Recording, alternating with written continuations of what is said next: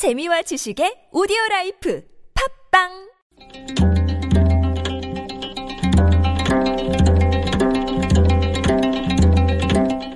한문학자 장유승의 길에서 만난 고전 모든 공직에 65세 정년 도입이 필요하다는 한 국회의원의 발언이 논란입니다. 다른 직종은 전부 정년이 있는데 왜 선출직 공무원만 정년이 없냐는 것입니다. 여야가 모처럼 입을 모아 망언이라며 비판하고 있습니다. 그렇다면 옛날에는 어땠을까요? 옛날에는 지금보다 훨씬 노인을 공경하고 우대했으니 옛날에는 정년이 없었을까요? 그렇지 않습니다. 얘기 내칙편에 일흔 살이 되면 벼슬을 그만둔다고 하였습니다. 옛날 공직의 정년은 일흔 살이었던 것입니다. 다만 단서 조항이 있습니다.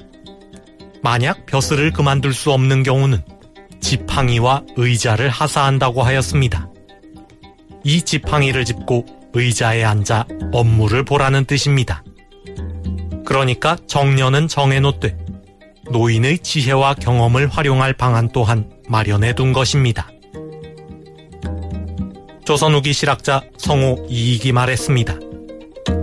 일흔 살이 되면 벼슬을 그만둔다고 하였으니 이것은 늙어서 일을 감당할 수 없기 때문이다.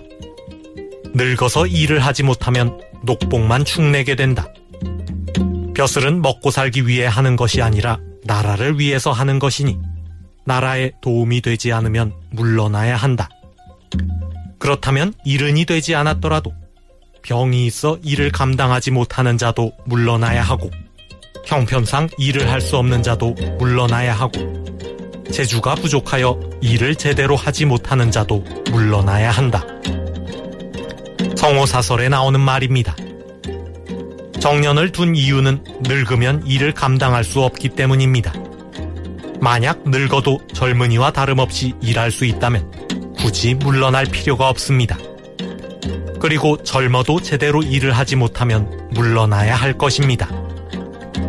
모든 공직에 정년을 도입하는 것보다 시급한 것은 나이에 관계없이 부패하고 무능력한 공직자를 퇴출하는 방안이 아닐까 합니다.